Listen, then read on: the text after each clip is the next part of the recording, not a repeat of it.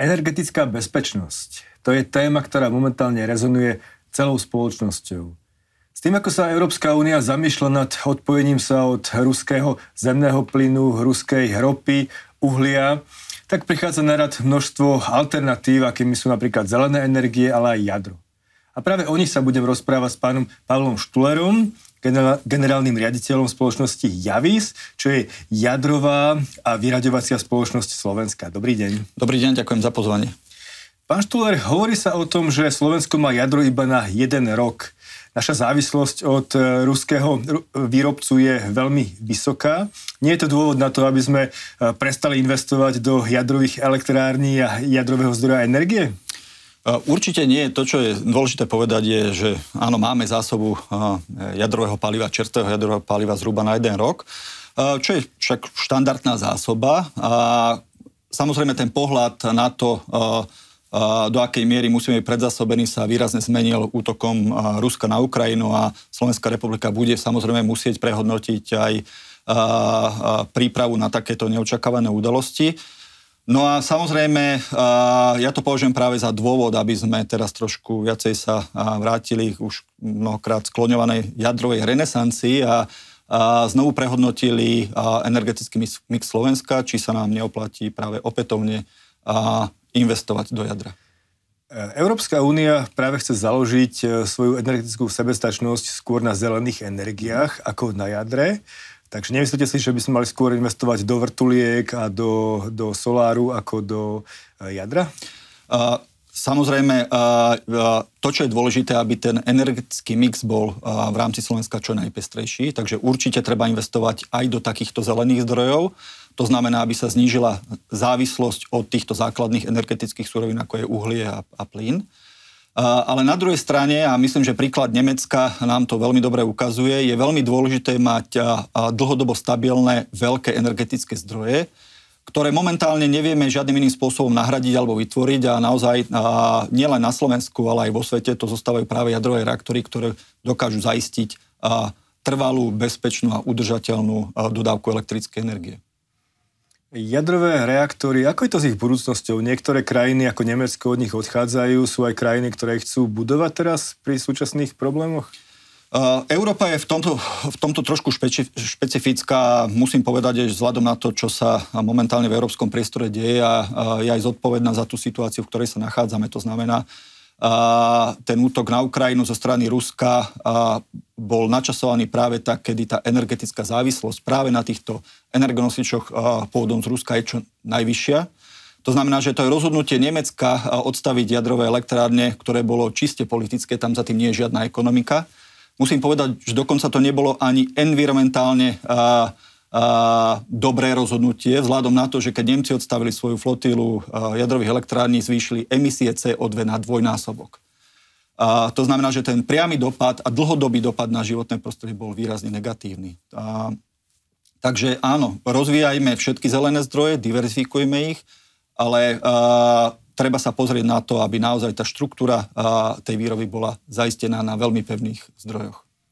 Keď nad tým rozmýšľam, tak e, skutočne e, jadro, e, veterná elektrína, solárna elektrína, to sú veci, ktoré závisia od počasia a tie sa nedajú ovplyvniť, ale ten základ asi musí tvoriť niečo, buď ako uholná elektráreň alebo jadrová. V Európe to asi bude pravdepodobne jadro. Vodík ešte máme ďaleko, aby sa dokázal nejako využiť v tomto smere. Takže súhlasíte s tým názorom, že práve jadro by to malo byť?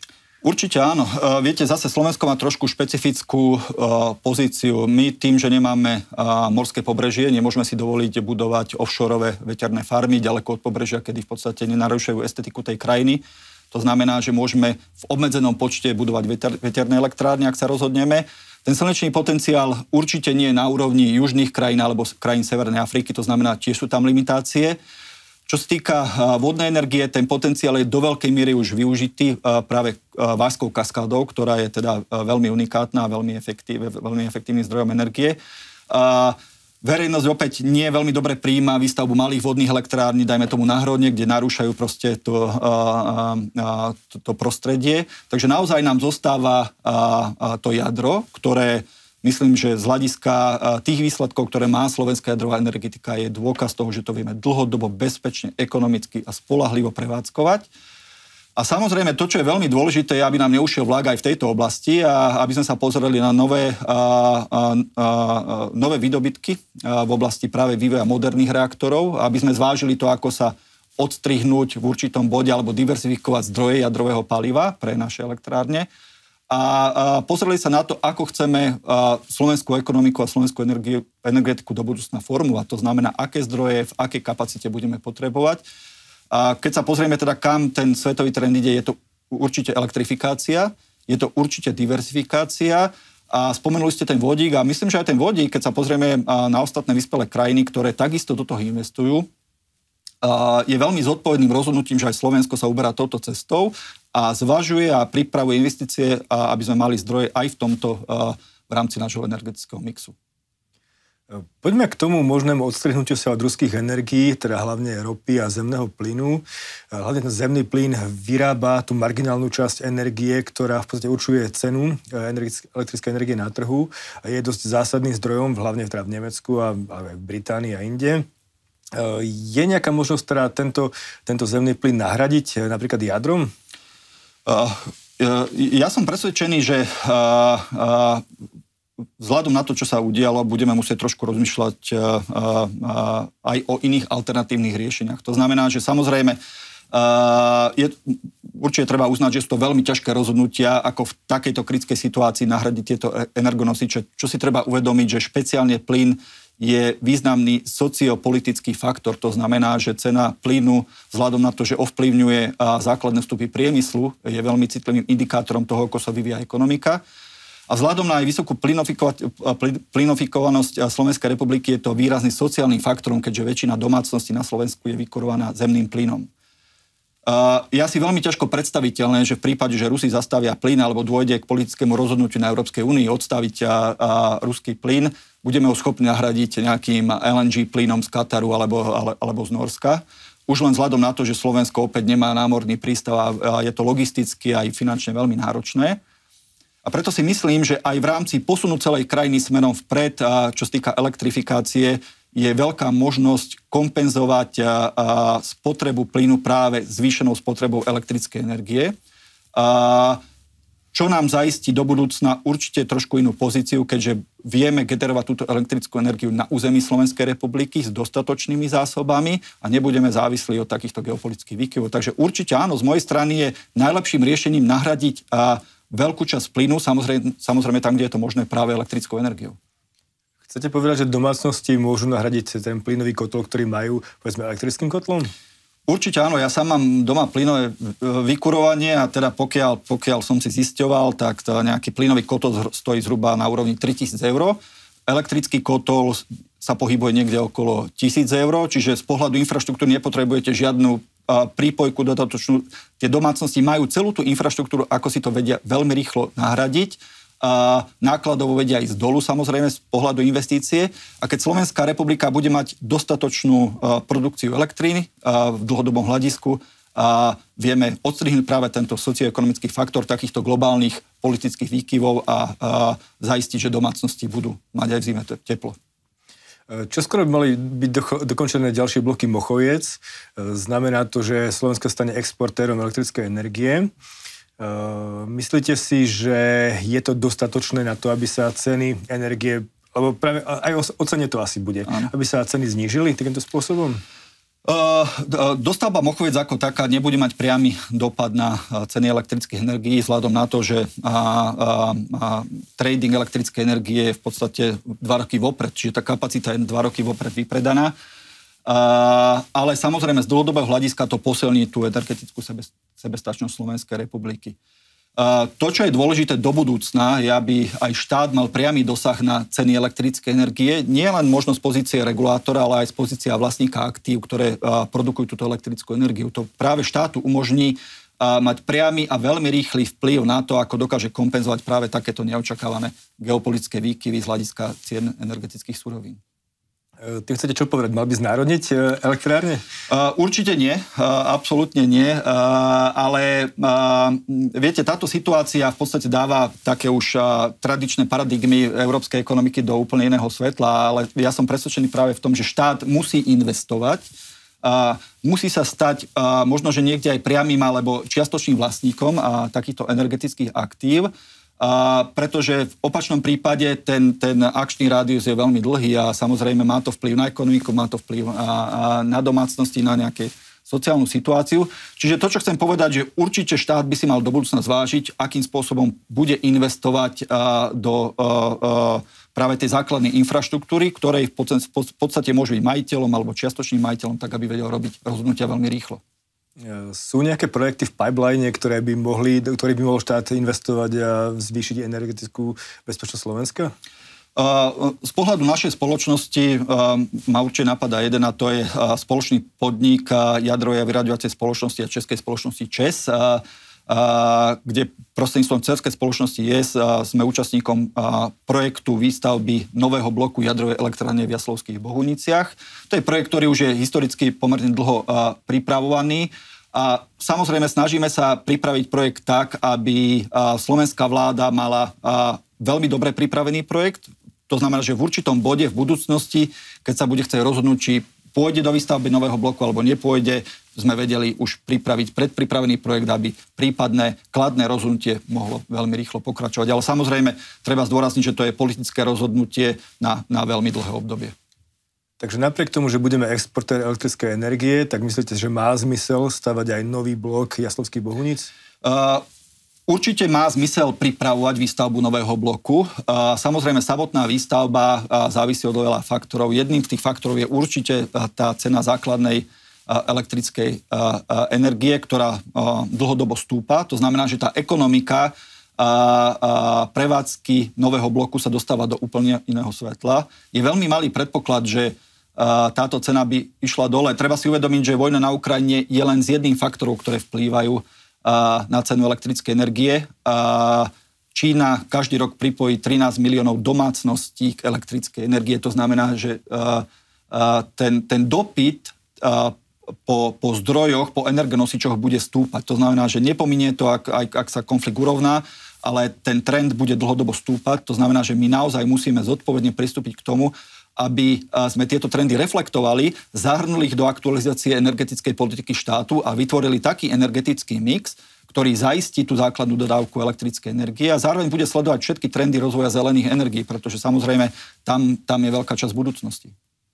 A nie je tam riziko, že si zvýšime iba závislosť na ruskej, e, ruskom obohatenom uráne? A, práve naopak. A, a, ak by sme sa niekedy v budúcnosti pustili do výstavby nového bloku v Jaslovských Bohuniciach, a, je veľký predpoklad, že e, to nebude ruská technológia. A to znamená, že práve by sme diversifikovali zdroje e, čerstvého jadrového paliva, kde je momentálne 100% závislosť Slovenskej republiky na, na ruskom palive.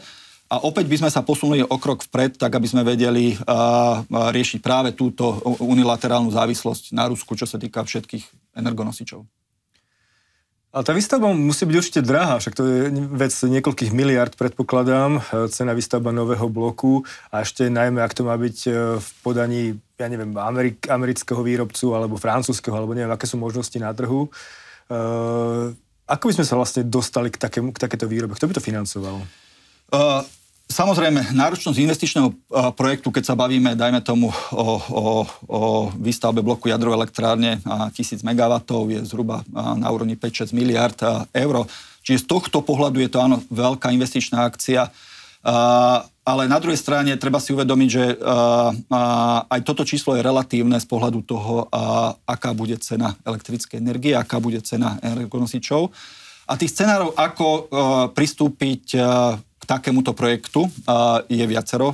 Môžeme sa pozrieť aj do okolitých krajín. Česko pripravuje výstavbu blokov v Dukovanoch. Poliaci podpísali už niekoľko government-to-government zmluv so Spojenými štátmi, kde Američania prichádzajú s technológiou a prichádzajú aj s financovaním. Takisto aj v Česku potenciálne môžu, môže byť tento nový blok v Dukovanoch v plnom vlastníctve štátu. To znamená, že ak niekedy, keď bola cena elektrickej energie 30 eur, už sa pohybujeme na úplne iných číslach. Čiže verím, že aj banky, ktoré váhali s financovaním práve takýchto projektov, budú považovať tieto projekty za dostatočne atraktívne. A samozrejme, v prípade takejto komplexnej technológie opäť to môžu byť zmluvy vláda-vláda a spolu s technológiou môže prísť aj financovanie. Takže táto jadrová elektráreň by teda mala iného vlastníka, ako sú slovenské elektrárne. E, vy by ste to uh, mali cez spoločnosť YES, ak tomu správne rozumiem? Áno, tak, taký, taký je setup, ktorý je momentálne, ale opäť tie možnosti vzhľadom na to, že štát je prostredníctvom nás 51% vlastníkom, už pri tej výstavbe, ak sa k nej niekedy dostaneme, už môže byť rôzne. To znamená, že štát môže teoreticky prevziať kontrolu 100% na to firmu.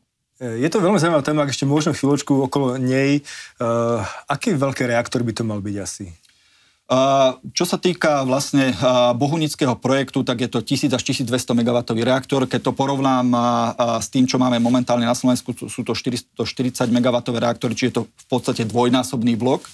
Ale to, čo treba povedať, že toto je momentálne svetový trend, stávajú sa práve takéto tisíckové reaktory. Uh, tieto tisíckové reaktory už sú výrazne menšie ako pôvodné 440 vzhľadom na optimalizáciu dizajnu a vzhľadom na ten, na, na, ten, na ten pokrok, ktorý sa udial. Takže z hľadiska tej veľkosti sú síce podobne veľké ako uh, tieto uh, 440-kové ruské reaktory, ale z hľadiska výkonu je to dvojnásobný výkon, ako momentálne máme na Slovensku. E, vy ako javy sa špecializujete na prácu s odpadmi, s jadrovými odpadom. Eh, tam v podstate likvidujete tie staršie, eh, staršie reaktory v Jaslovských Bohuniciach. Eh, ako tam nasleduje práca? Pretože pýtam sa kvôli tomu, že veľké obavy, hlavne environmentalistov sú hľadom toho, že je tam nejaké jadrevo, jadrové palivo, nejaký odpad, ktorý, ktorý potom môže byť potenciálne ekologicky nebezpečný, no. takisto aj tie zvyšky z tej, z tej elektrárne. Ako to je v skutočnosti?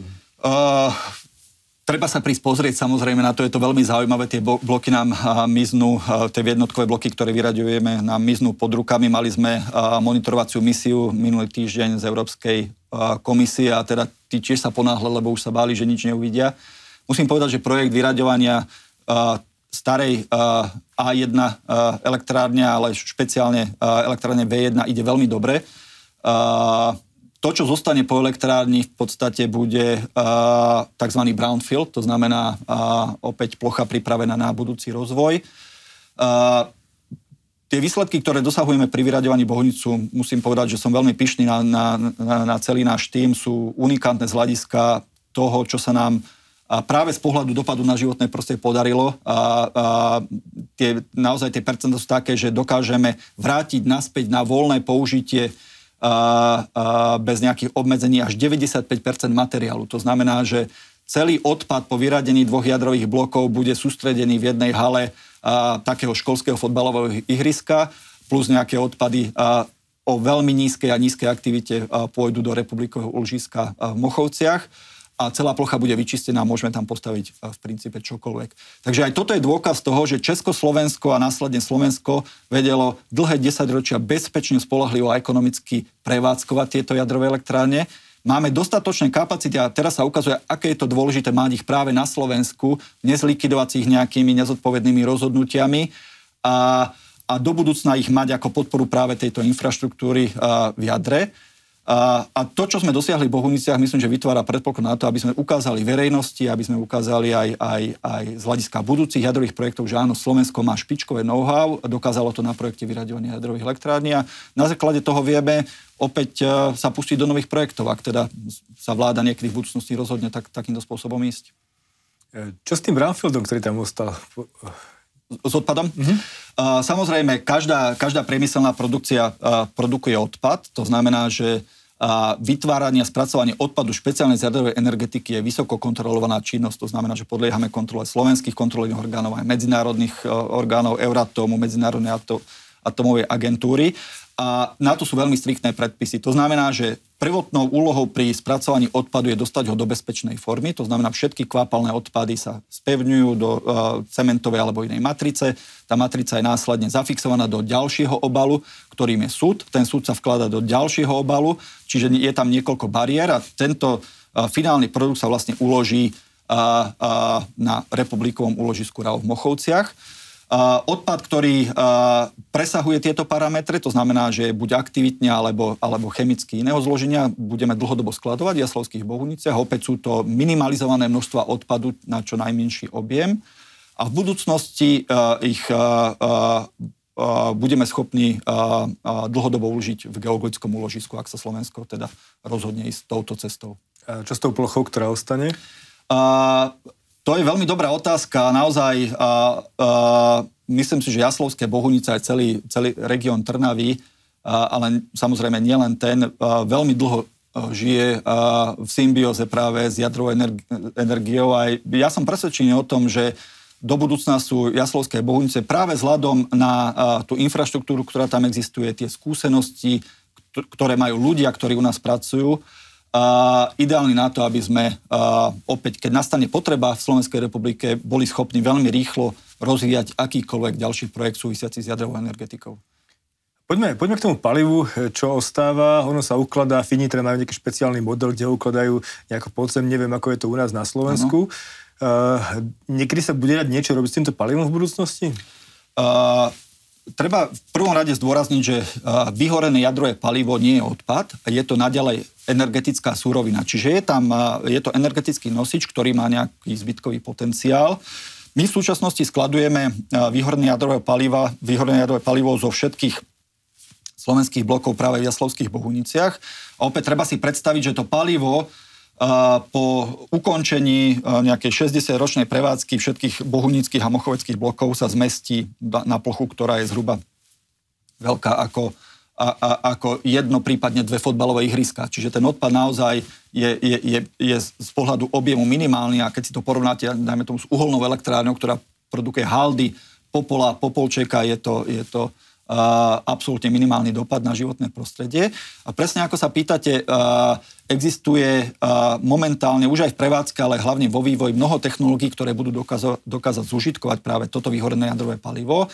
Ja som sa nedávno na Svetovej výstave v Paríži stretol práve s jednou kanadskou spoločnosťou, ktorá vyvíja malý modulárny reaktor, ktorý bude vedieť uh, spracovávať na výrobu elektriny práve toto vyhorené jadrové palivo a tie parametre, ktoré deklarujú, sú tie, že zoberú e, palivo z 60 rokov prevádzky jadrovej elektrárne a dokážu ho naďalej 60 rokov energeticky využívať. Takisto existujú rôzne typy reaktorov, ktoré v podstate produkujú uh, takmer uh, nulový objem radioaktívneho odpadu.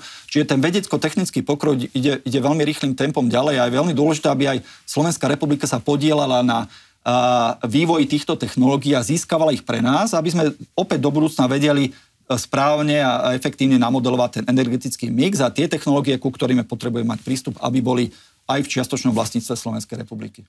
A podiela sa na to Slovenská republika? Uh, veľmi obmedzene, musím povedať. Uh, uh, sú určite niektoré vý, uh, výskumné projekty, ale samozrejme tie trendy, ktoré momentálne a dominujú sú hlavne malé modulárne reaktory, kde musím povedať, že naši susedia nás výrazne predbehli. Česká republika sa podiela na vývoji troch malých modulárnych reaktorov, rovnako Polsko, Maďarsko, čiže všetky, všetky krajiny do toho investujú, pretože to je, to je jedna z ciest pre budúcnosť jadra. Slovensko trošku zaostáva v tomto smere a ja verím, že sa, to, že sa nám to podarí zmeniť a je to opäť naša zodpovednosť, aby sme, aby sme mali prístup k týmto technológiám, aby boli lacnejšie pre nás, aby sme ich vedeli tak namodelovať, aby slúžili práve tomu dizajnu slovenskej ekonomiky, ktorú očakávame.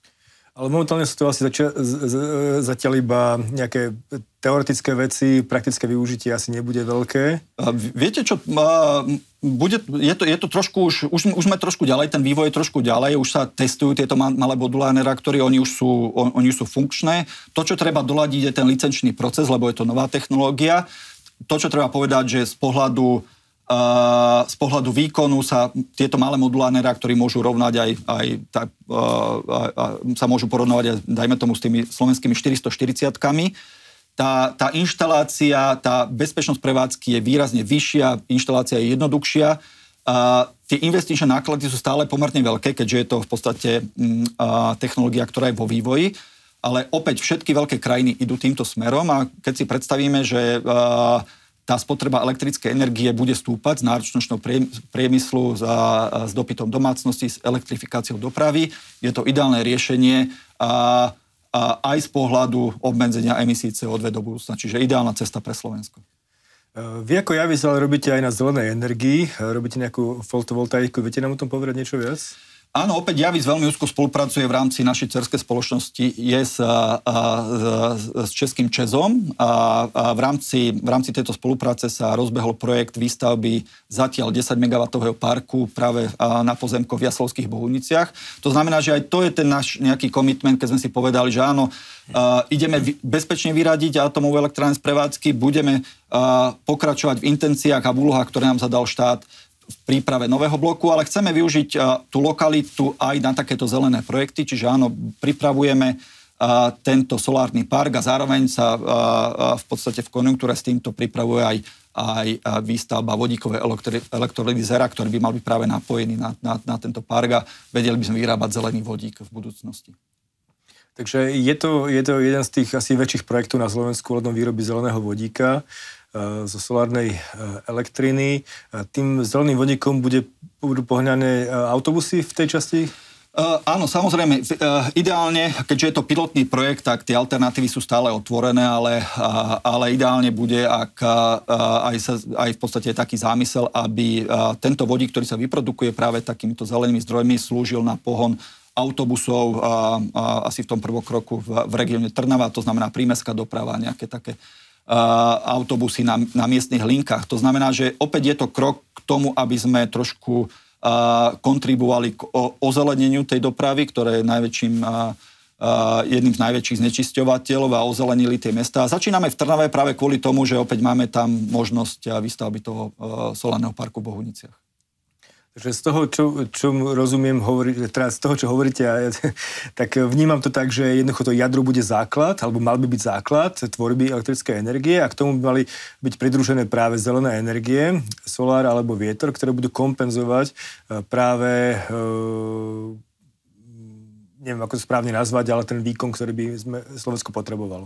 Áno, po, z môjho pohľadu je to naozaj uh, uh, ideálny energetický mix, keď máte veľké uh, stabilizačné zdroje, ktoré zaistujú aj v prípade, že nebude svietiť slnko alebo nebude fúkať vietor, alebo nebudú zrážky, dajme tomu, a bude obmedzená uh, uh, produkcia na vodných elektrárniach, tak máme niečo, čo nie je ovplyvnené týmito faktormi.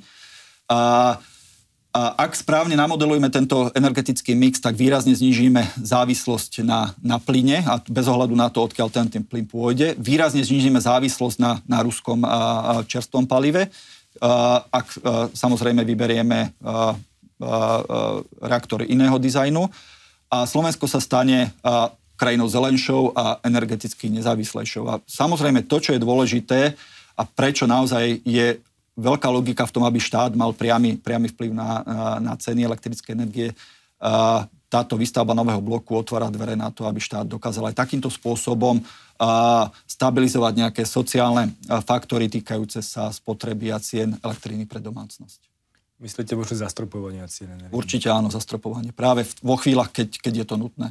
A myslím, že dobrým príkladom, aj keď určite mnohí, mnohí ekonomovia so mnou nebudú súhlasiť, ale pozerám sa na to opäť z hľadiska z hľadiska štátu je Francúzsko, ktoré, keď vypukla vlastne energetická kríza, tak spravili niečo podobné ako u nás a keďže štát má priamy, je priamým akcionárom spoločnosti EDF, tak a rozhodli sa prostredníctvom vlastne svojho akciového balíka zastropovať tieto ceny a tým pádom a zastabilizovať situáciu, čo sa týka sociálnych dopadov pri naraste cien elektrickej energie. Samozrejme, ekonomicky to nie je úplne ideálny model, ale pomohlo to vyriešiť tú danú situáciu, ktorá tam nastala. Tak a tých problémov s energiami môže mať viacero v budúcnosti. Ten rozvod energeticky s Ruskom vlastne nebude jednoduchý ani, ani lacný, takže je asi potreba diversifikovať tieto zdroje. Uh, ja si myslím, že je veľmi dôležité vystúpiť z tej komfortnej zóny, ktorú my sme určite dlho mali a, a hľadať nové riešenia, hľadať e, ekologické a zelené riešenia. Hľadať riešenia také, ktoré zaistia to, že Slovensko e, bude mať a, energetický potenciál na rast ekonomiky, čo je veľmi dôležité, pretože samozrejme všetko ide cez peniaze. Keď nebudú peniaze v krajine, nedokáže sa ani štát rozvíjať. A, a otvorí nám to dvere naozaj, aby sme sa zbavili to, toho nejakého historického, tej historickej väzby na Rusko a je to veľká úloha aj pre manažerov, nielen pre politikov samozrejme, a aby sme tieto väzby nastavili, aby sme dokázali vytvoriť nové väzby a na krajiny, kde tá energia nie je až tak naviazaná na to, že či sa niekto rozhodne okupovať e, ďalšiu krajinu. Tak toľko Pavel Štuler, generálny riaditeľ spoločnosti Javis. Ďakujem veľmi pekne, že ste prišli a povedali nám o tých perspektívach, ktoré Slovensko má. Ďakujem za pozvanie.